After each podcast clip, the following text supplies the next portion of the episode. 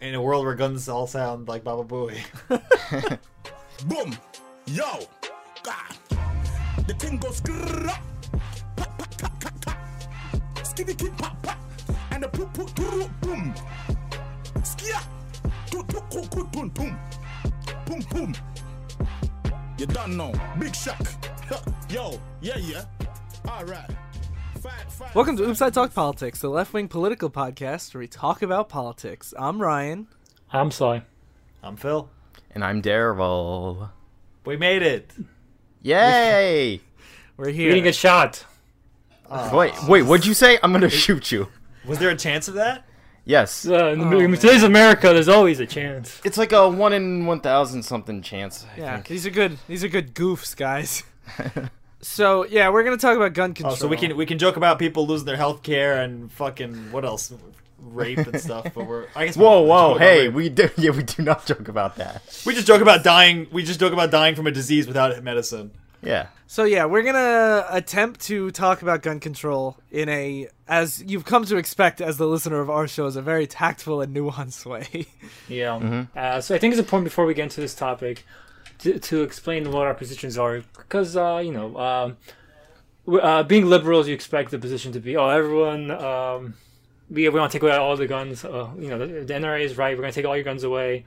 That's our Yeah, ultimate I plan. want Big Brother watching me in my room while I sleep, knowing he has all my guns. Also, it's it's kind of tough because an issue like this is often portrayed as one like like like for example the abortion question is like it, it, it's portrayed as you are either on one side or the other. You either want Yeah. to ban all guns or want everyone to run around with rif- like rifles all day. yeah. Yeah. And I I think it is important for us to say like, well, but you know, I, I feel like it's portrayed that way, but it's like completely fallacious, just like with the oh, where absolutely. It's like I agree. the people agree. against those things, like we are s- kind of sitting somewhere in the middle of the spectrum, like towards the left, but we're not. You know, we're not as like heinous or terrible as the right makes us out to be. Yeah. yeah. And a lot, the NRA especially uses the slippery slope argument, like, oh, once they start this gun legislation, it'll mm-hmm. keep spiraling, keep spiraling. So I think it is important to say, like, these are some of the general broad strokes, strokes thing. Stokes. Sorry, let me take that sentence one more time.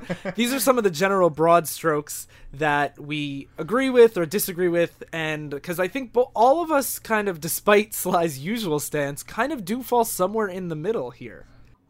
I think I, I, I at least do for this. And I, I know actually, you know, I, this might actually be an uh, this might go against what a lot of our, our listeners and people in the group agree with because I know I know there are people who are extremely uh, pro gun control, whereas I think for from what we talked about a little before, well, let's just say our positions. Yeah. Yeah, as I say, Yeah, say your yeah. position, Phil. Okay, so I am a, a little bit left where I think we could use more regulation in terms of background checks and things like that, but I do think everyone should have the right to own a gun, even more than handguns. Like, I do think everyone should have the right to own a rifle. Um, but as far as like you know, background checks, we we need more of that. And open carry, I, I'm not really a supporter of. And what about like assault weapons or like automatics? Do you have limits on those? you know, it's one of those things that it's like I, you have to draw a line somewhere for military grade stuff, and so like automatics, I don't think should be allowed, but like then you, you get into the the really slippery area where you're like, oh, but semi-autos can be modified, and you know, uh, I don't have an answer. So I grew up in a cop house, as listeners have heard from the bonus episode I did with my dad. But I uh, there was always a weapon. He always had his gun with him, except when like he couldn't like on a plane or something. But he always had his gun with him, and a lot of my life, especially as a kid, was like we when we went to restaurants we would sit in places where he could see the door in case a shooter came in. Like that was just one of it was just always and it wasn't like i was afraid that we were all going to get shot but it was always a constant reminder. So i understand like that people you know guns did make us feel safer when i was a kid but i think if you're gonna have a gun, people should be fully trained with it, and I think like we should have training every year for people that own weapons and stuff like that. And like I think you should need to register them like we do a car. You you know for, for me to get a license, Yeah. I had to register it with the government, and I had to pass a test in front of a licensed, authorized supervisor from the government. And I also think we should have to retake our driver's test every few years, but that's besides. Yeah, no. I, I, I also want to say that I, I agree with that. And stuff. I also one of the things that I've talked to my dad a lot about is he is fully in favor of national gun laws because even though like we're in New York, which is like a super liberal place, and like we have more restrictive gun policies than other places, every gun that like his main job as a cop is to get guns off the street, and he every gun he had, well, you know, most guns were from Virginia that they would just drive up and sell on the street, and that's one thing that the right does a lot where they're like well chicago has strict gun laws and they have the most gun violence there is. It's like yeah because those guns don't come from chicago. They just ship them from the state next door that has lax gun laws. Yep. and i th- so i definitely think we have we need more gun control but i do maybe i'm not as to the right as phil but i do think that like I have family that lives in the country and their like house gets attacked by bears sometimes. Like I think they should be able to get like a shotgun. And like if I want a handgun, I don't, but if I wanted one in my house, I think I should be able to have one. Daryl, what's your stance on it? Uh, my stance is a lot less nuanced and reasonable than Phil or Ryan. It is that guns are inherently evil, and I don't see them uh, as very differently than bombs. Which I think it's kind of funny because I just opened this saying that we're a lot more in the middle than people think. But I want to clarify by saying that I am not a person that proposes legislation, and nor will any legislation that outright bans guns ever be introduced or pass. So I don't think that my stance really matters all that much. It's sort of like believing that like America should be a communist state. It's like that's it's just not going to happen in our lifetime. So I, it's also. like- go ahead. uh, sorry, I didn't, I didn't mean to interrupt you. You can continue. Oh, th- you know you can you can say. What I you just like it's it. It's one of those things that's like, yeah, I agree that they're morally evil, but at the same time, it's like, well, I can't magic them out of existence, so we have to think practically. Like, what should what? They might be evil, but if there's 300 million guns in America already, where we have to start from there, not just like, are they morally right or wrong? Yeah, you know? I, I agree. It's just it's hard because my my initial like my knee jerk response is that we just need to ban them and start confiscating them. But there are a whole bunch of more uh, difficult situations that will arise from this, including the idea that the Second Amendment was made so we could stop a tyrannical government from taking us over or making us do their will. And I do want to specify as well that I totally agree with you, Daryl, that guns are inherently evil and that they are bad. But I think, like, just like I'm against drugs, but I'm pro legalization, like, personally, I separate my moral and my political beliefs, which some people find amoral. Like, that's fine. Mm-hmm. I, but I definitely agree with you that I think they are very bad things that I wish didn't exist. Yeah, I, I, I also, if I could somehow make them never have been invented, I, I would have. But you know, it's just I, I think for me, I just take like a, a hard stance on it because I haven't listened to enough conversations from people that need the guns, like the people that you mentioned before, Ryan, that have mm-hmm. bears prowling around. Where it's not like, even because, just bears. But if you have a, if someone, if you're in the country and you you have an intruder coming to kill you, you can't just call the cops and be like, "I'll wait 30 minutes." Like I'm in the country, But see, you can't these call are for all help. like these are all like weird hypotheticals where I haven't heard enough stories that this is like a norm for gun owners that this is what happens instead of like their kid accidentally gets the gun and shoots Yeah, themselves. right. I mean Yeah. that that stuff gets reported a lot more, but That's the majority of cases. Yeah, that of that, that, that- and that's my problem is that this Yeah. if this is the majority of cases this is a problem Well, uh, my stance, uh, being the guy who hates the centrist the most, I've been on every fucking part of this fucking issue except the center. I think. Uh, uh, when I was in high school, I was a like a far right libertarian. Like uh, I got into arguments with Phil about, oh, we should have uh, no gun control. Everyone should have guns, and then you good guys with guns will stop the guy, bad guys with guns and shit like I, that. I remember. Yeah. I've- and uh, you know, I'm, gonna, I'm probably gonna make myself sound like an, uh, an idiot uh, as opposed to what I usually do, which which which uh, obviously I'm a genius usually. But um, my current my current stance is like really torn because uh, uh, deep down I agree with what uh, Daryl says. Like guns are inherently evil. I, I like my ideal society will probably be um, that uh, you know uh, from something like Britain where no one has guns, cops don't have guns, citizens don't have guns. It'll probably be like the movie The Demolition Man, where everyone's so pussified that a real criminal will show up, and they have to recruit Sylvester Stallone to stop him because they don't know how to fight criminals anymore. But uh, yeah, that'll be my ideal society. Uh, that Sylvester Stallone saves us. Wait, Sylvester.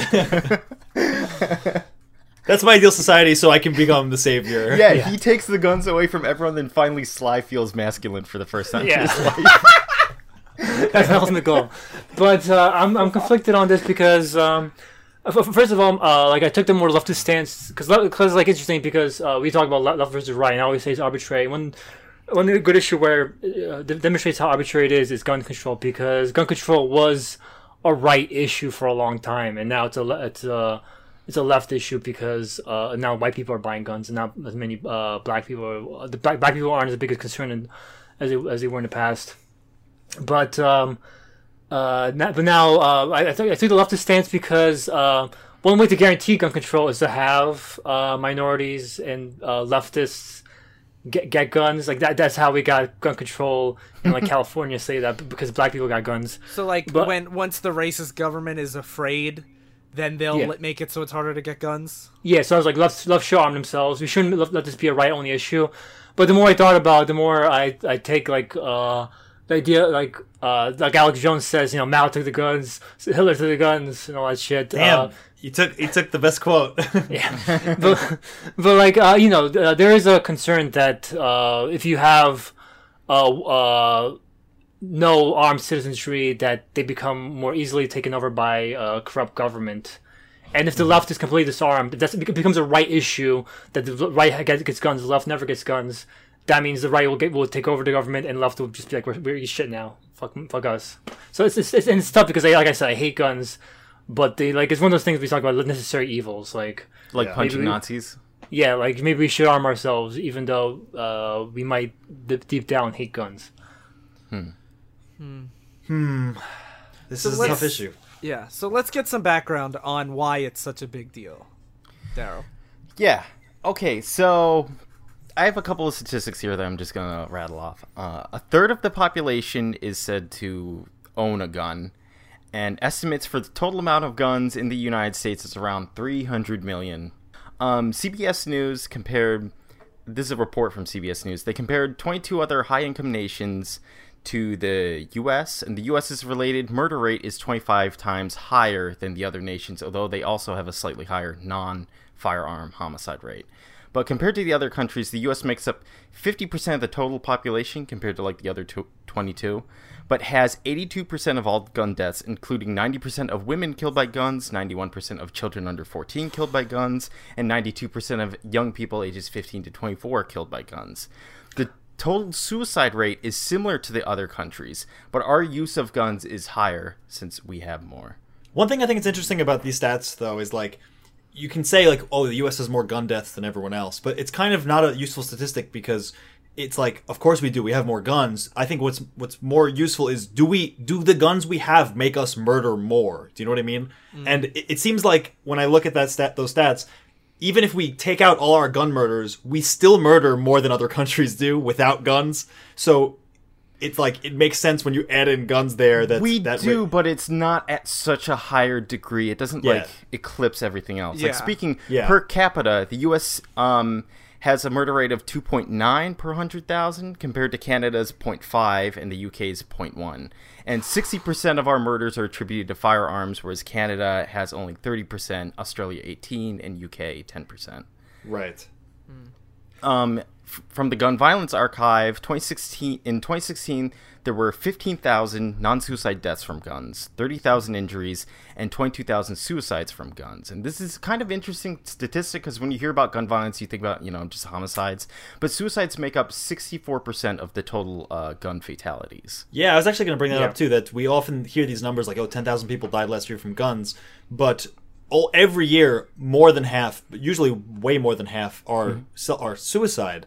And so it's like, can you can you count that as as gun violence? Like, I guess. I you have heard I have heard the counter argument for that Yep. that most suicide attempts they once after the first attempt if they survive it they end up getting more psychiatric help or psych you know just psychological Yeah. therapy or anything Guns are an easy and way. they don't pro- they don't attempt a second time Yeah, that's a super important thing to remember is guns are like an insta death machine and it's harder Yeah. for people, you know, to like slit their wrists or to, to actually take the whole bottle of pills than to just point a gun at themselves. Like it, it's an impulsive weapon. And and I think that same thing is applied to like the crime of passion when we talk about guns. Like when there's a difference between like the the calculated shootings and like the mass shootings that we're like almost desensitized to, but then like just the just a couple days ago, I saw a shooting that it started. A, people heard an argument in a store, and then a guy started shooting people. Like hmm. that's the kind of thing that when it's like heated and instantaneous, I think that the murder machine, as Daryl said, is that is relevant. Yeah, and I actually I do this. is- This is like even though I'm trying to play devil's advocate and defend guns here, it's like the, that's the one thing that you you really can't fix is like they will always inherently escalate the situation more than anything else could. Like Yeah. any situation immediately goes to someone will die when it doesn't necessarily have to be that way. Yeah. Yeah, which is why we should uh, ban yeah. all guns. Yeah, right, guys? know. Right. um, 75% of gun fatalities are due to handguns and 5% from rifles, which is like an important thing to think of when we talk about like what are we banning? Banning like Right. assault rifles, but it's like those aren't the ones that are doing the damage. It's kind of like how a lot of people on the right say, like, yeah, these mass shootings are terrible, but they account for less than one percent of all like gun deaths. Mass shootings make up around 5% of all. But at the same time, though, like I feel like it's easier to address that five percent with a like when you look at like from a policy perspective, it's easier to prevent those like the uh, like the bump stock triggers that the Vegas shooter had. Yeah. Like it's yeah, it's only five percent, but I would like five percent less deaths. That sounds great. Uh, one thing to note also, uh, we're uh, only 5% of the population, but we make up 31% of uh, global mass shooters. And a lot of uh, places in South America have a higher homicide uh, by gun rates than us, but we, we beat them uh, in mass shooting rates. So That's actually a, an interesting thing we could also talk about. Is like th- those places that beat us are often due to gang violence, like uh, Yeah. drug drug cartels and stuff. And a lot of our shootings actually in the U.S. are gang related as well. They're in they're in cities where gangs are killing each other with illegal weapons. Um, but it's also like the, the question can always be asked. It always makes me think of that Onion article of, uh, you know, this couldn't be prevented, says nation where it only where the only nation where this regularly happens after a shooting. Yeah. And it's like one of those things we can talk about not just the aspect of how many guns are used per year to kill people, but also we have the most mass shooters out of anyone by far, even places that have more guns than us. And why is that? Because a lot of people have the reason in their head. They're like, well, it's because of the guns. Or other people will say, well, it's mental illness. Um, or other people will say, oh, it's just uh, the glorification of violence in American media.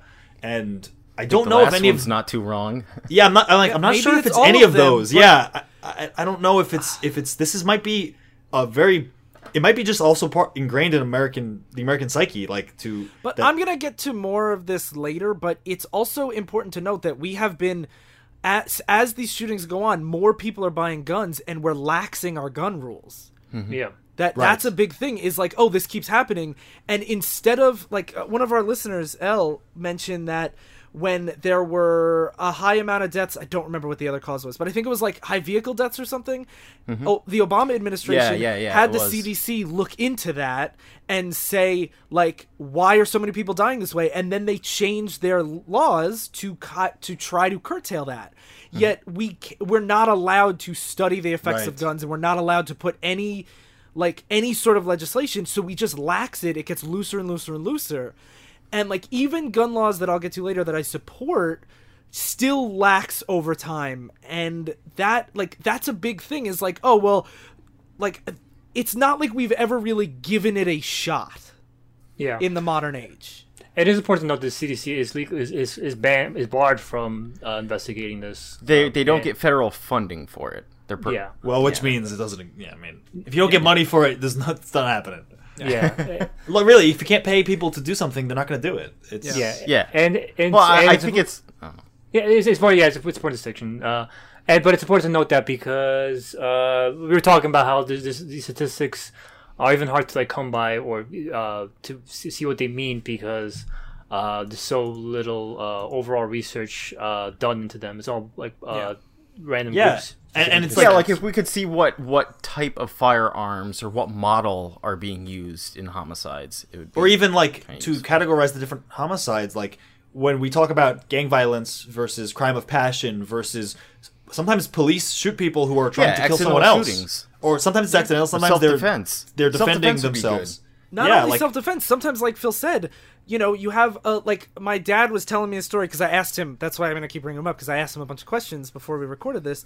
Is like he was just reading an article two days ago about like a guy tried to rob a bank and he was holding someone at gunpoint and a cop shot him dead and like that was like does that is that gun violence? Is that It, you would, know it would like, count as gun violence, I think. it is gun violence, but like that's. Is that statistic used in, when we were calculating these numbers? yeah, like should we Yeah. say, well, that's unacceptable. We should disarm. You know, like Yeah. it's a lot of these things are very gray to us because we don't have very good um, statistical analysis. Yeah, of and when you have the government refusing to fund studies that would widespread give you answers about this, that's a huge problem because I was trying to find evidence to refute things and it's all- it's impossible sometimes to find like evidence on cases I was trying to decide my stance on.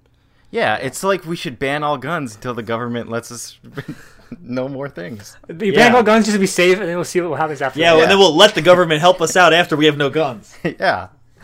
Um, so two more things. The Urban Institute reported that U.S. hospital costs for firearm assault injury in 2010 was 630 million dollars. These costs are concentrated among young males and residents of low-income areas. The majority of the costs fall on the publicly insured and uninsured, meaning a lot of this money comes out of uh, the pockets of taxpayers, which is something I didn't consider as arguing it from the cost angle that we Yeah. should be trying to like lower this down. And the last statistic is just the the this is kind of pointless, but still interesting. Is that um, according from to PolitiFact, who took their information from the CDC and Congressional Research Service, more people have died from firearms from 1968 to 2010 than in every U.S. war put together. Jesus. Wow. So makes sense. one, 1.4 million to 1.2 million. Um, It, it's one of those things that I, I know it's like I I'm gonna keep sounding like a right wing talking point because I'm again defending this, but it's like one of those things that yeah, the majority of hospital costs and uh, uh, many deaths come from these uh, low income urban areas, and Well, that's the cost of freedom. That's what you're going to say. well right? no, what I'm gonna say is if if most of those guys have these weapons illegally, like does gun control do anything about it? But you, could have s- to ask, how did they get them illegally? And Yeah. like I said, in big cities, they get them from lax gun states. also, and they, just, probably they probably have them legally. Yeah, the, the best example, uh, the best question, biggest question is the mass shootings, and uh, I, I always turn to Australia because Australia had four uh, mass shootings occur between 1987 and 1996, and after those incidents, they, they uh, public opinion basically uh, pushed the government to have stricter gun uh, gun reform, uh, stricter gun laws. Uh, they had gun buybacks. You sell your gun to the government, and they'll, they'll you know reduce the amount of guns in the market. I have a question And- about the buyback, real quick. Do you? Know, Yeah, go ahead. We might not know, but do you know if you had an illegal gun, would the government still buy it? Like no questions asked. I, I'm not sure about that. I but, uh, assume that's the only way to get illegal guns like that. Like, cause why? You know what I mean? Like, they're not Yeah, gonna. you have to. That's the only way you're gonna do. Then you're just gonna be in the market forever, right? So Yeah. like it'll make more most sense. But yeah, after after those laws are in place, they haven't. Um, uh, Australia hasn't had a uh, mass shooting since uh, 1996, which is a very important thing to Yeah. know compared Yeah. to our stats. I agree. Speaking of other countries, Speaking of other countries, I mean, I, I I don't have like a lot of the statistics that I looked up was also the ones Daryl looked up. yeah. Um, but it is it is worth noting that, like I said earlier, uh, our homicide rate is in the in the high in the second the higher half of the world in terms Yeah. of like we're we're up there. You know, like we're with Somalia and Kenya and other countries that have a lot of uh, a pretty high murder rate. Um, we're not like in the extreme high levels. Like we're not in like South America, where, like I said, a lot of this comes from uh, drug violence. But our homicide rate in general is pretty high. And like I said, if you even if you take out all the gun deaths, all the gun homicides, our non-gun homicides are still higher than Canada and the UK's overall homicide Now, rate. you're talking per capita percentages, right? yeah, of course, of course. yeah, I'm, al- I'm always going to say per capita because uh, we're a really big country. So that's Yeah. why it's one of those things that like when Australia doesn't have mass shootings, i- i- you know, in a certain amount of time, and we do, it's like we're ten times bigger than them or more. Um, Yeah. but but it is worth noting like we, we have have, we them- have like we have like more. we have multiple this a year. yeah, we have this year. We have more uh, shoot mass shootings than we have uh, days in the year so far. Yeah, exactly. So it's like it it is worth noting that we're bigger, so of course we're gonna have more by number, but we also have a lot more by percentage. Yeah, like I said, we're 31% of the mass shooters, but 5% of the global population. Like, Right. Also, I just have a question that I should know the answer to. Do you know what clarifies it as a mass shooting? It's when there's four or more deaths or injuries, including the shooter. Yeah, I believe that's the actual uh, Okay. metric. So I was I was also going to bring up some arguments that I think uh, hold more water than I ever thought they would on the on the anti-gun control side because I in high school was more left than I am now. I think I I you know I really don't know, but I used You to be. are you, you are arguing libertarian me, so I got you probably I probably push you more left. yeah, maybe. maybe. I, Our I, I used listeners to, know that Phil's main job is to troll Sly all the time. So if Sly was more conservative, Phil was more liberal. Yeah. I I used to be very much more pro gun control. I thought like it should be very strict. Um, and I I've since thought about this, and my my opinion has changed because I used to think, well, gun for self defense I can kind of understand. Like if someone breaks into your house. You, you legitimately don't have time to wait for the police to get there. Like if someone is there to Yeah. hurt you or kill you or rape you or your family, like there is it's just kill them or not get killed. Like that is often the case. That is an important thing to know. Like, oh, uh, the police will not probably not help you if like somebody breaks into your house. No, Like, it's it's you, you can hope that they're just there to rob you, and like when they see you, they'll leave. But there are a percentage of cases every year where someone breaks and enters to kill, rape, or something, or assault. Or even if they break in to rob you and then you're there Yeah. and they try to kill you. Yeah, that, that that can happen. Um, so I was always okay on that. But one of the things I never could, I never got on board with until more recently was this idea that you know you needed to to fight the government because my stance in high school especially was always like you it doesn't work you're not going to fight the government like they have tanks and drones and missiles you with your you know hunting rifle is not going to fight the government but i have since come i have come around against that because maybe this is after 15 years in afghanistan and iraq where the most powerful military in the world gets bogged down by fucking farmers with guns but there is something to be said about the ability to fight a guerrilla war against like against a superior enemy. There's no way. Because it's not like after after a period, like your strength doesn't matter anymore. Like you're not gonna use nukes on American cities or anything Yeah, like that. You, if there was martial law declared in this weird scenario, dystopian future, like they first of all, part of the military would be part of this resistance. I'm almost positive because they're all like gun-toting, you know, get off my a lot of them are right wingers. Yeah, right wingers. but at the same time, like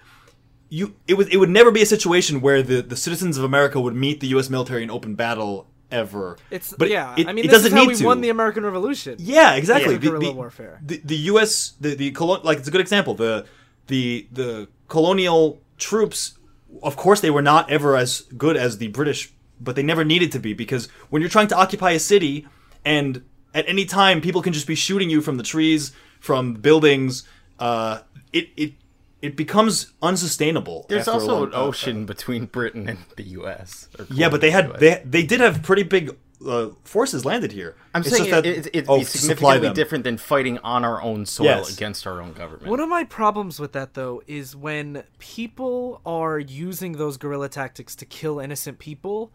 I don't like the guy sat in, like in Vegas. The guy sat in a hotel room and Yeah. shot down into a crowd. That is a guerrilla tactic.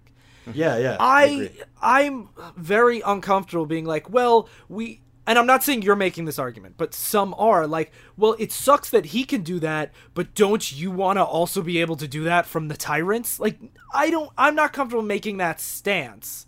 Saying like that's necessary Yeah. so we can also do that to the government if we had to. It's also how many other like Western first world capitalist nations have reached a point where they the government need to be overthrown because it became tyrannical.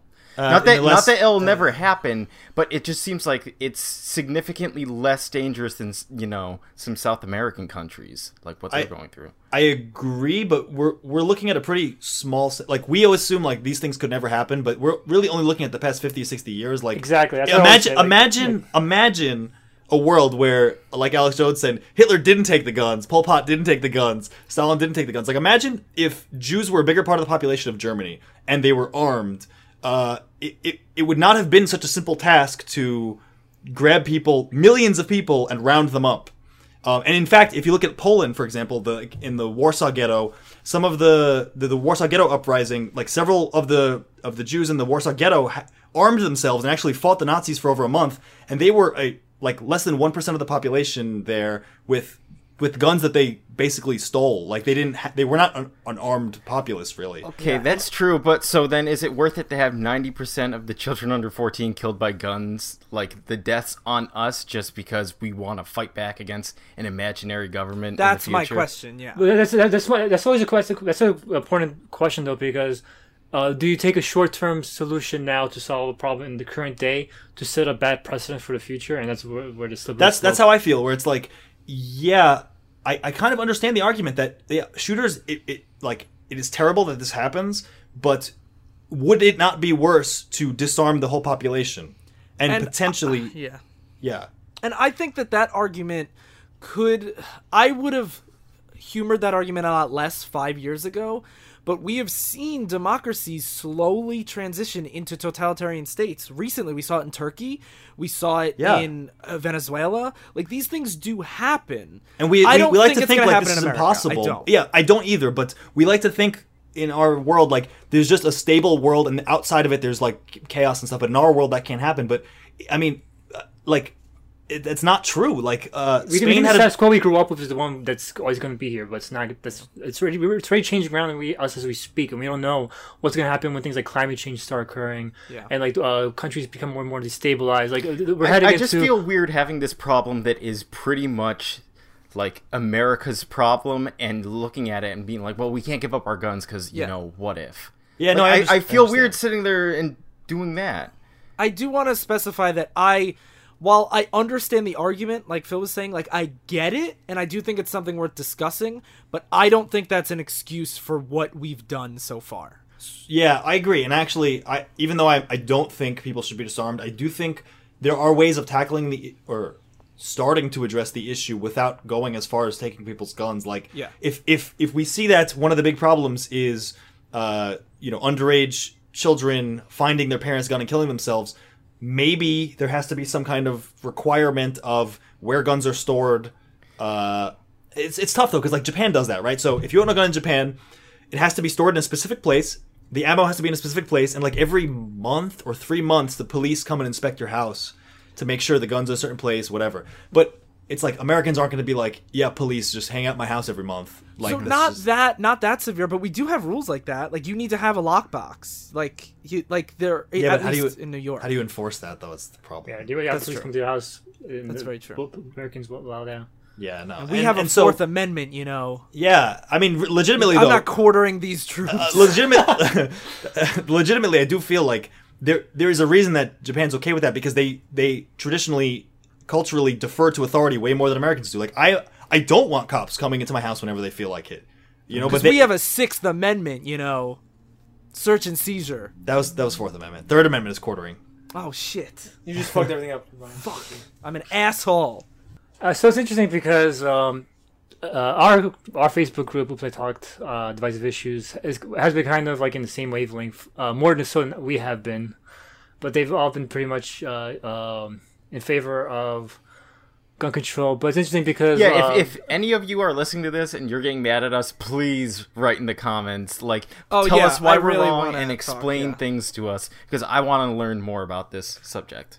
More so, he wants Daryl wants uh, us to get uh, the rest of us to get shit talk for daring to Yeah, I want guns. ammunition against the opposition. I I do. I I mean, I think we're all in favor of more gun control, but it's just like I think we just disagree with maybe most of the left with the some of the nuances of it. I think some of the right's talking points are valid. Yeah, Yeah. and to what degree do you do gun control, and what kinds of gun control? Like training is that gun control that you have to get trained every year? Like, Yeah. I, I, I would be I would support training because a license and you go train yeah, for it. yeah. But th- but that's the thing is like there we're not having this conversation in Congress. We're having the can we ease up, can we ease up and like this isn't on the table. Yeah. Like Yeah. yearly training and stuff like that. So like yeah, yeah.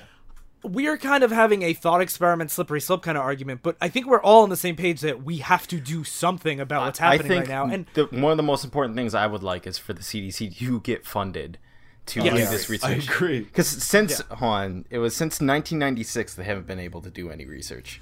yeah. yeah. Thanks, Bill Clinton. Thanks, thanks, Obama. But yeah, uh, but essentially because you know you, you go on our forums and everyone seemed like kind of unified in this issue.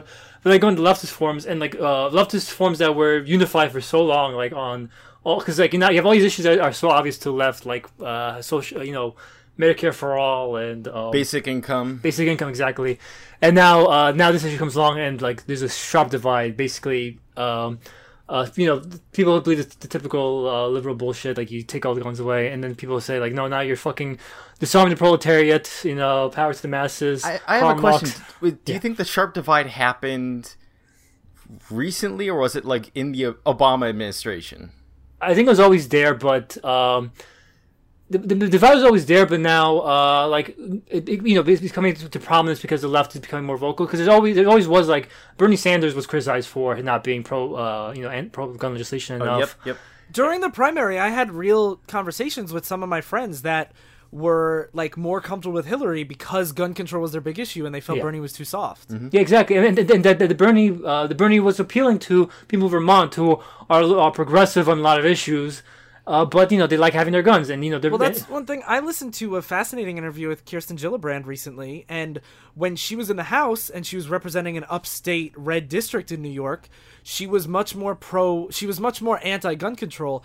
And then when she ran for Senate, and you know, you could take it cynically or you could take it optimistically, however you want. When she talked to you know other voters or wanted their vote, she became much more pro-gun control. And I, but I think that's a, a worthy discussion because um, in places like the South, um, uh, I I do support uh, doing that, changing your uh, stance because there's a lot of issues. There's a lot of issues you could unite uh, people on, and if they're if you're going to su- suicide your your political career and ruin the chance to have better healthcare, better public schools, better libraries, just because uh, you're going to try to get gun control that these people won't, won't want anyway. I think I think it's worth it to to uh, tailor your positions a little bit just to get those other important issues. Tailor through. your position or sacrifice your morals. That's the thing is I don't know about that because like I have my personal litmus tests that I'm not going to vote for you if you don't follow, Yeah. and everybody has their own personal litmus tests. Mm-hmm. But like gun control, it might be easier for the four of us to say this, but like do we don't have do I mean I don't want to put anybody on the spot, but like I've never had anybody in my life killed by gun violence. I've had. I definitely understand. There's not there's not a, a issue where I'm making an absolute statement. I'm saying my own personal stances. There are there are many places where you are committing seppuku by being uh like going too hard against uh, dr- against guns. And you could do a lot. I'd rather have a pro-gun, a pro-gun Democrat than a Republican in those districts any day, uh, almost universally. Not to mention, not to mention, if Gillibrand is representing an upstate district, she should be yeah, anti-gun control, and when she's representing the whole state, that's the majority of. You represent your constituents. Pro gun control, so she should Yeah. support Yeah. New York as a, a pro a pro gun control state. Like I think it makes sense. Yeah. and I'm sorry, Daryl, we kind of talked over you. What, what did you say? Oh, that I said. I I I think some of the family members on my father's side at least have committed violence with guns or killed themselves with guns. Might have been hanging. I'm not sure. So that's I mean that you know that I think gives you more of an ethos than I have when you talk about this kind of stuff. I, I I, I still feel like the fact that you grew up in a household with a father that carried a gun gives you a perspective that I would have never had, and is is a That's really very true. valid reasoning for what you're going to discuss later. That's very true. But like when when it comes to like the the like litmus test, I don't feel comfortable telling someone whose number one issue is gun control Yeah. is that's not important as like my you know anything else. Yeah, This, is this this is like any of limit says is always up to the person individually. But, I, but, but like I said, I'd rather have a pro-gun Democrat than a Repu- most Republicans in any district. Yeah, because I, was going to say something like gun violence affects more people than trans rights do, but trans rights is a pretty hard line for me. Yeah. So it's Yeah. like It's up, to, it's up to you. yeah, it's just Yeah. So Go ahead. yeah. Uh, sorry. Um, I'm, everyone's interrupting Daryl. This is interrupt Daryl day. Just today, not normally. Yeah, but I um uh yeah. So uh, I have an article from the Outline, uh, leftist um uh, website. Guns in the Left is the article by uh, Gabby Del, Del Val, uh, and it talks about uh, how in Charlottesville uh, there were leftists with guns to uh, protect you know the more peaceful protesters. And they said when when we showed up, they stopped ha- harassing the more peaceful protesters because they saw we had guns and we weren't afraid to uh, show them off and uh, there's and there's like and it talks about all these different segments of leftist uh, groups like Redneck Revolt. Uh, they're, an anti-racist, anti-capitalist grassroots organization, and their their whole goal is to find people uh, who uh, don't like Republicans, but uh, feel turned off by liberals' uh, anti-gun policies. So they're trying. They're basically trying to uh, fill that uh, void where uh, you you don't like you don't like Republicans, but you like you don't want to give up your guns. So we're we're here to support you. Uh, there's a Dallas-based uh, Huey P. Newton Gun Club, which is uh, named after one of the Black Pan- the founder of the Black Panther Party, uh, Huey P. Newton and uh, they, they, they call themselves the black alternative to NRA. So basically saying like, oh, if you want you want to be pro guns, but you don't want to be fucking supporting the NRA, you want to be, you know, uh, support blacks getting armed. Uh, we're your group. the Black Panthers are interesting case Yeah. for this too because it's like they they defended civil rights activists and put pressure on white society to to try to bring about reforms using guns. Like they, Exactly. they would they would literally follow cops around when they were harassing uh, black drivers. Like and just watch the, the police stops with a bunch of like rifles, is watching. Like Yeah. there there is something to be said of the the power of presence when you have an armed group, uh, you know, in in in place. Yep, I, I, I agree with that.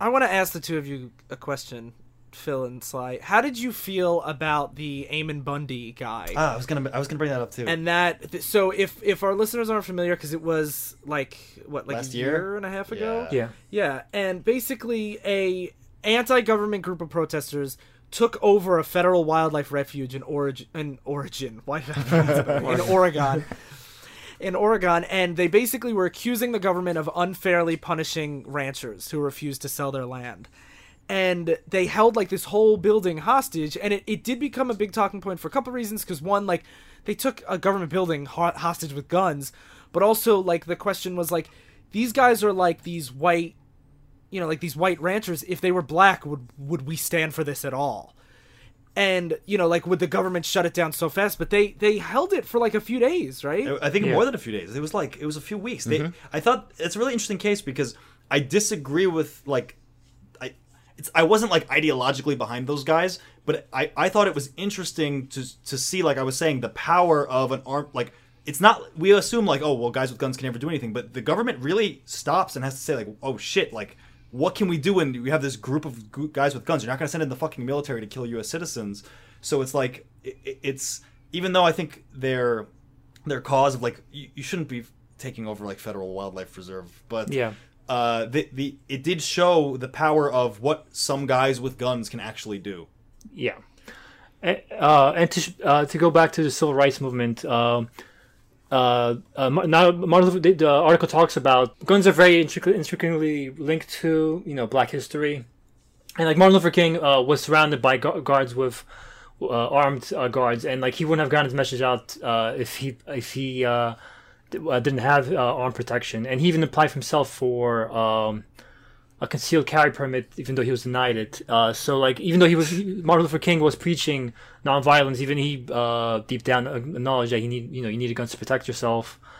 And other it talks about other, and there's another article uh, by MTV, uh, the really, really racist uh, history of gun control in America, and it talks about how, and this is what I was, I was referring to, like. Gun control was a right wing thing because uh, usually it was meant to uh, keep guns out of black people's hands. Starting back during the early days when they will ha- the they will have the militia part of militia's duty that the the Second Amendment talks about was to go uh, was to go and make sure uh, the slaves didn't have any guns. Like you go do patrols of the uh, of slave uh, you know homes and make sure they didn't have any guns. Uh, part of the reason why Second Amendment, part of the thought going into the Second Amendment was uh, the reason why it's it it they, they want to make sure the militia was in place, the state-run militia was in place. It says the importance of a state. Uh, A well-regulated militia, Yeah, exactly. being necessary to the security of a free state. Yeah, but then and it, it- says the right of the people to bear keep and bear arms shall not be infringed. yeah, so uh, the reason why it's wr- wr- written so specifically, like they argued i know that one that's the second amendment Yeah, that that was the most most argued over amendment because one one of the worries was that the, the gov- when the federal government was establishing an army during the Constitution uh, Constitutional Convention, when they were establishing now we're going to have an army now. Uh, the South was afraid now the state militias were deferred to the federal government, Yeah. and that would mean. Uh, what if the state, the federal government says, uh, slavery is outlawed, uh, your state patrols are gone, uh, the states couldn't do, any, couldn't do jack shit to stop them. So that was part why they fought so hard to make sure that the militias stay in place.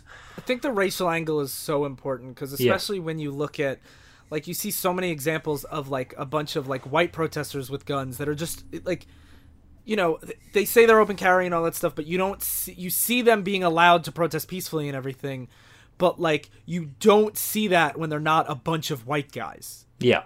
You don't see that anywhere. Well, you do if you look at pictures of the 1960s. Yeah, when we got civil rights passed. Yeah, and also like th- like I said in past episodes, like those groups that those those like black activist groups that walked around with guns often got into shootouts with the police. So it's like it wasn't always just like oh we'll allow- allow them to protest with guns. Yeah, but but the, the, the, the, like it was always an important point that gun, gun control. Gun, the question always was whether black people should have guns, and that's where a lot of gun control debates were came from. Uh, and th- that's why for a long time, like blacks uh, were uh, uh, against like gun regulation. Like Frederick Douglass, uh, in 19, in 1854, said a good revolver was critical to staying free because uh, in the South, uh, blacks were barred from having any weapon whatsoever. After the Civil War, black codes limited rights of African Americans. Uh, they weren't even allowed to even have liquor, but they were also not allowed to have guns too. Uh, and you know they also allowed to vote. Um, they also right to serve on juries. Yeah, like it, we talked about in the past in past episodes how uh, you know even once um, the Fourteenth Amendment was passed and everyone has the right to vote, it's like if if there are two KKK members though standing near the voting booth with rifles, you're fucked. Like uh, Yeah. unless you're willing to do something about it. But if uh, like if those other people had guns and they're like I'm voting, you know it, it's it seems like a, a really like primitive barbaric way to to go about living. But often like or or if you just had people that didn't let the KKK people stand there with guns outside of the voting booths. Great, except like we said in the past, The a lot of KKK was times the government. KKK was the cops. Yeah, Yeah, like the this is this is you're you're assuming there's there's like this this benevolent uh, authority that will always look out for us, but I that's not real. Like the Yeah, like, people. what, what if Trump states his own like alt right police forces throughout the country or some shit, whatever? Or like if Trump uh, tries to push all his voters to be fucking poll security guards, like Yeah. he literally did in 2016. and it's one of those things that I, I I see this on both the left and right, where both they both think the government's always evil and fucked up, but they also are like the government. I expect you to do the things I want you to do, but it's like you. That's not how it works. The government is made up of people, and a lot of people are assholes, and we see that even when we look at politicians now. We're like a lot of these guys are assholes. So why would you trust them to do things that are vital to your liberty and your your safety? Like I I wouldn't. But by not doing things, you're also putting your safety in jeopardy. yeah, and uh, just uh, I, I have a question. Hold on, just real quick about this though. One of the things we talked about with gun control is like yearly training and stuff like that. If we're saying that the guns should be allowed to fall in the hands of like the oppressed people, wouldn't like yearly trainings and registrations and everything, those all cost money? Wouldn't that isn't is that like a poll tax? that's a good. question a little bit. Yeah, uh, that's a good question. Just a little bit. Yeah. because like for I'm gonna get to it later when I talk about the silencer bill that they're trying to pass. But like one of the things is that if you like to get a silencer, there's a two hundred dollar like tax transfer. If you and I'm not saying like I'm not pro silencers, but like if there's all these taxes and stuff on guns, that's saying if you're poor you can't have a gun. Yeah. Yeah, that's a, that's a really good uh, uh, uh, issue. That's why that's why that's why any issue of on uh, gun control always conflicts with whether you know the leftist side of it, where you make sure proletariat's armed. I would put a socialist spin on, it, and I would say, if we're going to guarantee the right to own a gun, we should also guarantee the right to have ha- a program in place Yeah. where I can get training for free. The socialist program where everyone is given a gun when you turn 18. Not that oh, everyone's boy. given a I'm gun. joking. I'm but, joking. like, I'm yeah, joking. but, Guys, like, I'm joking. What I think, you know, like. I'm not necessarily saying they should be at like the library, but like there are trainings that the government funds on like how to properly use the internet and stuff Yeah, at the library. Why can't we do that for guns as Yeah, well? no, I agree. Yeah. I agree. I, I I just want to quickly uh, uh, explain because I think it's interesting the, the, sw- the switch over when it became uh, a right wing issue to be anti gun control. Uh, basically, uh, until uh, the Ronald Reagan enacted gun control, he enacted the Mulford Act. After the Black Panthers showed up on the California legislator to the California legislator. Uh, carrying guns and saying, "Oh, it's time for black people to arm themselves." So Ronald Reagan was in favor of gun control. But what happened was in the '70s, uh, first of all, the NRA uh, when they moved from Washington D.C. to Fairfax, Virginia, be- became fighting more for weapons manufacturers, and also uh, African Americans because of the rising the rising crime, and you know because uh, African Americans are disproportionately more likely to be victims of gun violence than uh, any other group.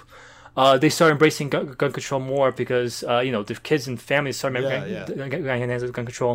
So in 1976, uh, like in 1976, a 12 to one majority black city council voted in D.C. to ban residents from owning handguns, and NAACP uh, uh, started supporting gun measures. Um, Seventy-four percent uh, of of African Americans in 1993, uh, during the peak of gun homicides, uh, all supported uh, gun control.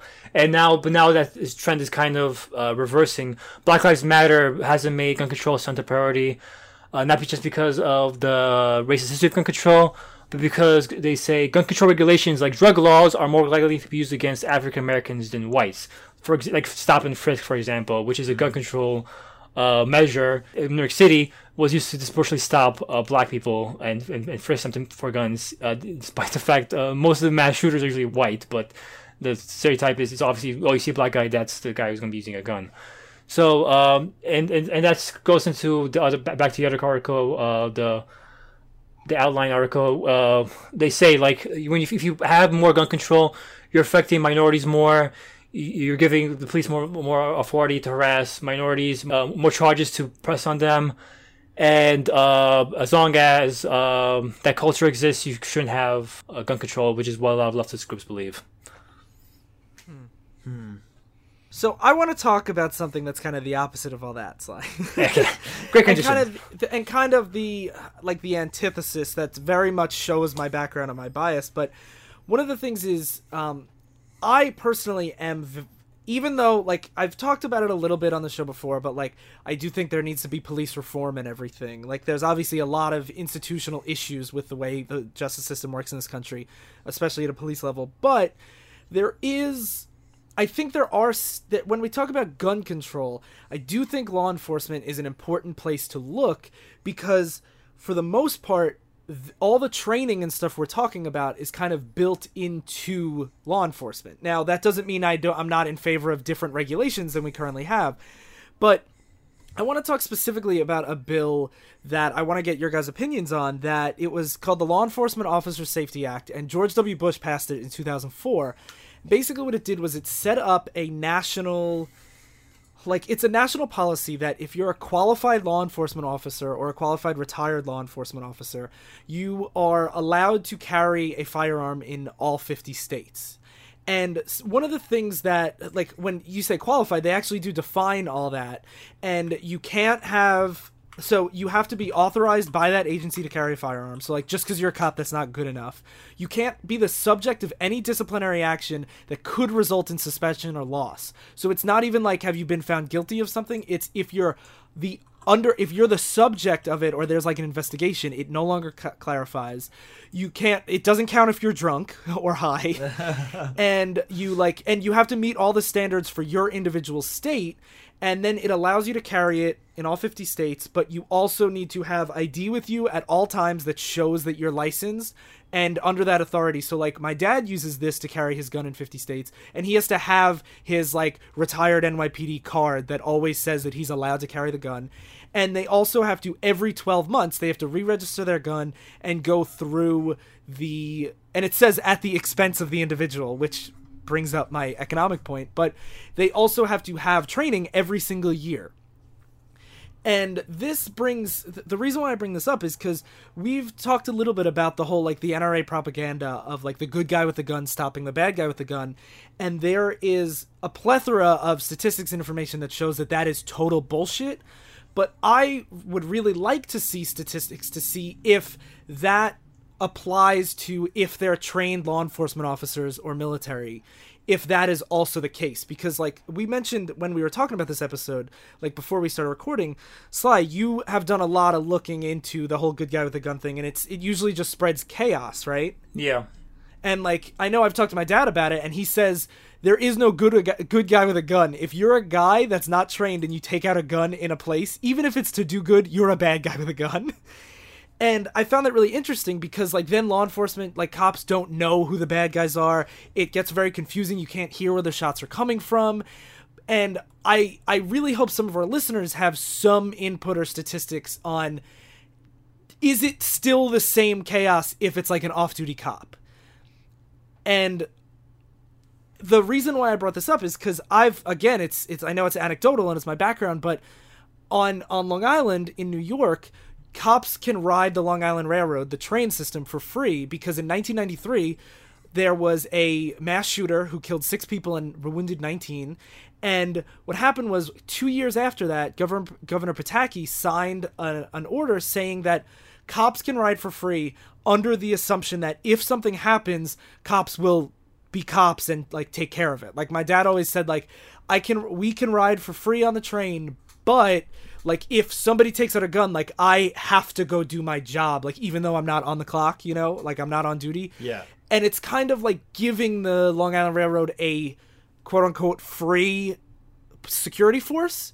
And there hasn't been a major problem on the Long Island Railroad since then. So I wonder if does this policy act as a deterrent?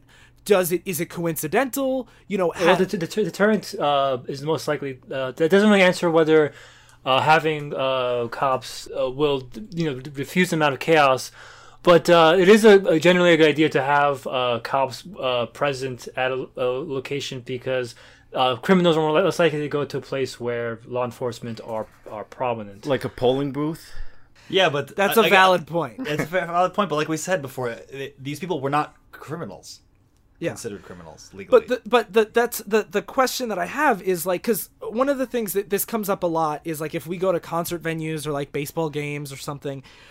I, in a lot of places, my dad's not allowed to bring in his weapon, and he finds that really ridiculous because, like, he's like, if something happens, like, I have been trained for decades. Oh, and also part of the Law Enforcement Officer Safety Act is you have to have been a cop for 15 years and not had the disciplinary actions and everything. It's not just like uh, like if I became a cop, I can't All right, that makes automatically sense. carry 50 guns. I mean, guns in 50 states. when you presented that uh, theory to me, I was I, I was hesitant uh, on it because there, there are a lot of cops with very shitty training in this country, and you know they do shitty things on the job. But So, for I- me, that is a police reform. yeah. It- Like, it is. I, it is. I would I wouldn't tie that into like I don't think that that makes this policy bad. I think we need to train the cops better. but clarifying that it's 15 years of a I good think record. they eventually dropped it to 10 and it might have even dropped to 5, but either way it's not an instantaneous thing. The the the reporting of it I saw, they had just dropped it to 10 a couple years ago. I think even 10 is fair, but like uh, because because I, but I don't think every cop should have. Uh, Yeah, but that's the thing is like this is the kind of gun reform bill that like it does loosen restrictions, but I think it's well thought out and has like a lot of reasons why it works. And I want to compare it to the gun control bill that they have in right now, which they call the Share Act. And this is they've had to they tabled it. It was supposed to be voted on right before, I mean, right after Steve Scalise got shot, the congressman. And then they tabled it until he came back, and two days after he came back was the Vegas shooting. So they've tabled it again but like some of the things that they've put on are like they want to make it they want to lower the uh, they want to lower the waiting period for silencers. Right now, in some states, it's up to nine months, and they said you shouldn't have to wait that long. They want to get rid of any fees for it, and they also like want to make it much easier to get firearms over state lines. And like when they talk about silencers, they call it the Hearing Protection Act because it will it will save everyone's hearing, even though it only drops them thirty decibels, and all it really does is muffle the sound. But I'm Uh, editorial. excuse me, they're suppressors, not silencers. Just Yeah. gonna fix your lingo there. That's true. That's true. I'm just, I'm just being. yeah, are- aren't aren't suppressors in real life like in video games? You play GoldenEye, you're like pew pew pew, and, and No, they're really Yeah. fucking loud. Yeah, that's But yeah, in, in real life they're just to scatter your shots so no one can tell where you're shooting from. and not also, f- oh, they, they do protect you. Like you do get hearing damage from shooting. Uh, that's why if you ever go if you ever go to a range, you need to you wear. wear earmuffs at a range. Yeah, but the actual they they showed that earmuffs do the same amount of suppressing as the suppressors, and like it's one of those things. Yes, if you shoot all the time, like suppressors will help your hearing, but I don't necessarily think that that makes it something Worth that's it, worth putting on the market. Just buy fucking earmuffs. Yeah, but I mean, you know, even with earmuffs, they recommend you use other stuff too. But like, What I I've heard, what I've heard, the argument is, uh, you wear earmuffs, but if you have a home invader and you don't want You to put on damage your your earmuffs hearing, and then- and, then I'm like, I'm like, ah, that's. I would just damage my hearing to not to like. Yeah, exactly, I'll do that too. invader. Yeah. Like, I Yeah. think, do I need a silencer for that specific occasion? How many shots do you need to get off to, to take down a home intruder anyway? Yeah, right. and and the th- I mean, I don't like that argument because like I don't know, but whatever. But some of the things like these are the gun control bills that we see. So this is the Share Act that this is like the gun control bill that's on, and all it does is like Title One makes it so the government can't limit the lead in your ammo if you're hunting in like a natural preserve, like and or the government can't limit like fishing or hunting in national parks anymore. Like these are the kind of bills that they put in place that there's a mass shooting and they want to just increase where you can hunt and the different types of weapons you can use to hunt. And what what can you hunt, including man? Yeah. And like that's that's why we're talking about like, oh, I'm not fully in favor of 100% gun control all the time and all that stuff. But that's not the argument that's being made in our government right now. And the reason why I bring it up is we have a nuanced conversation right here that people might agree, disagree with, people might agree with whatever, but that's not what's happening in the Senate. The bills that are coming in aren't when you know are we taking you know where do we draw the line between assault rifles and semi-automatics? It's just no guns can ever be outlawed no matter what. And like that's the thing is this conversation was all well and good but i feel like this is why the left leans harder into it because we get li- we get negative progress when we make a big deal about it. Everyone's like obama's coming to take our guns and gun sales go up. And i have a huge problem with that because we're trying to push gun legislation and we're going backwards. But then is is saying we should ban guns and pushing for gun control not counterproductive? I think that we need to vote for like Sly was saying, I think we need to vote for congressmen and senators and local politicians that have this kind of conversation. Except where it's uh, I when they're in the upstate and they need to support guns. Yeah, but I feel like I don't know. I mean, Well, here's the thing. Like I said, uh, even uh, even like uh, Bernie, people, people said Bernie Sanders was a, a radical gun guy, but like like uh, a Democrat, like I said, a Democrat who is pro-gun is not going to be like a fucking Republican where they basically want to get silencers for free to everyone. Like it's, it's, there's always there's always gradations. Like even if you vote for a pro-gun Democrat in your local election. Uh, that's still a much better than most Republicans. Like if you they're vote out- probably centrist gun, not pro gun, is what you're saying. yeah, centrist gun. Exactly. That's what, that's what I should say. Well, a centrist. But Sly, I thought appealing to the center never That's what I was gonna say. If they're pro, piece of if they're shit. pro corporate Democrat, they're probably better Right. than a pro corporate Republican. I'm ready to start ranting. Ready? Well, the reason why I'm not against pro corporate uh, Democrats because they usually fucking lose against pro corporate Republicans because pro corporate Republicans are better at appealing to that fucking shit. But I think it's important to note that we have made huge breakthroughs, and Sly's saying appealing to the middle is the way to go on this one issue, and that's it. Well, that's why that's why I'm conflicted. Like, this is it's, Yeah. it's It it's is like- hard because maybe even if you don't push for gun control, like the the right wing news is still going to say Hillary wants to take your guns, even if she doesn't. But like, Yeah. they'll have they'll have less ammunition to Yeah. do that with. It's not the first time we've made this. I know, but. I you know what? But now I made it, and I'm better than Daryl. so Fuck you, Ryan. I'll shoot you if we disagree. But yeah, I mean, that's. I just wanted to bring it back that like, even though we seem like we're more anti-gun control, that's in a broader, big picture setting. Yeah. We the bills that are being put in our Congress right now are total fucking bullshit, and we want harder laws than that. yeah, and back. Oh, I didn't, I didn't even bring up background checks much, but like, uh, th- those should be pretty thorough and th- like, And universal, like national database. yeah. 'Cause I, talked to my dad about it, and he was saying like medical checks, like psychological profiles and stuff, like those don't happen in a week usually. So like waiting periods are fine. He said the only people that need guns right away are like police officers that their guns broke, or uh, like crazy people that are gonna go kill somebody. yeah, And I use it. I'm quoting him on crazy. I don't like that stigma, but yeah. what are you gonna do? Maybe uh, you need a gun for tomorrow because you know you're gonna be home invaded tomorrow. Yeah. Yeah. What, what if Yeah. what if somebody's gonna go, somebody says I'm gonna kill you tomorrow? But then you have time to call the police, and they have time to get there. Yeah, yeah. what no, what if, I it, totally what if agree. it's a Lo- cop that tells you he's gonna kill you Oh, tomorrow? huh? fuck. Call the FBI! Help! uh, no, but really, longer waiting periods, stricter background checks. I, I'm 100 percent Background checks for online. Um, gun sales, mandatory Oh, absolutely. training for sure. Like And, all these and things are. ne- all these things have to be at a national level. State Yeah. by state, it does not work. I understand the resistance to registries because like uh, Americans don't like registering themselves ever, like because we've seen in other authoritarian. But we do states. for so many other things. I know, We do for I know. callers. Why Yeah. can't we for? I- That's well, what that's, that's, that's called the, ter- the terrorist watch list because uh, right now Republicans fight against anyone being on a terrorist watch list. And you know the terrorist watch list is usually bullshit. You have people on there that shouldn't be there.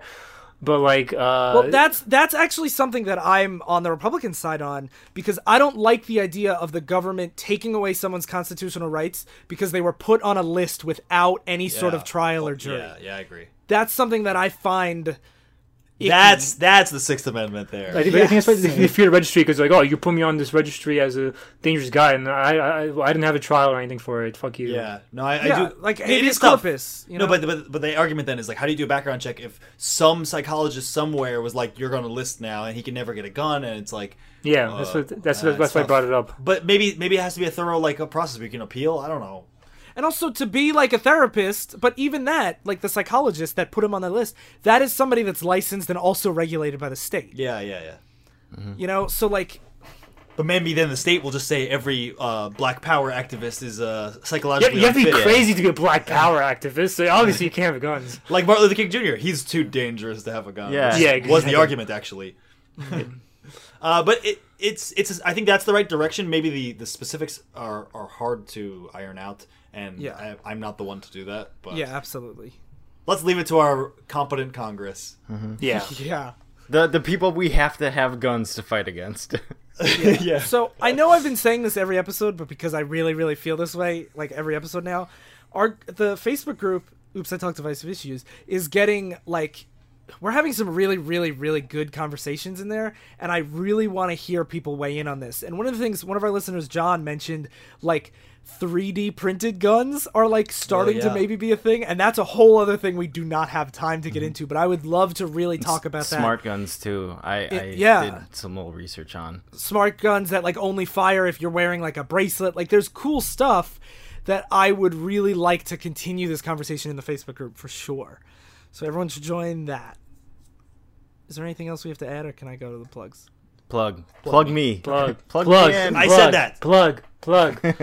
So speaking of Facebook groups, instead of plugging a show this week, I want to get our listeners to join the Comrade Radio Facebook group, and you can find that on Facebook. Just search Comrade Radio, and I think it's called an indie podcasting network, but I could be wrong about that.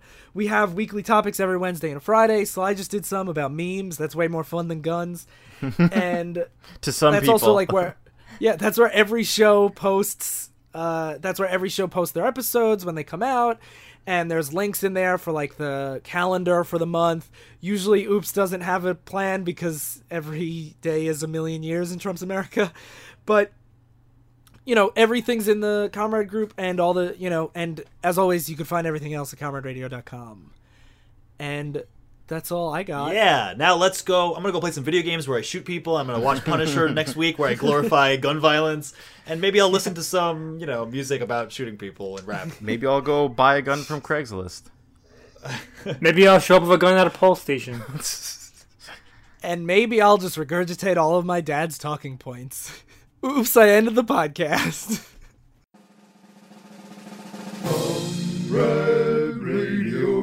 Dot com, independent podcasting network.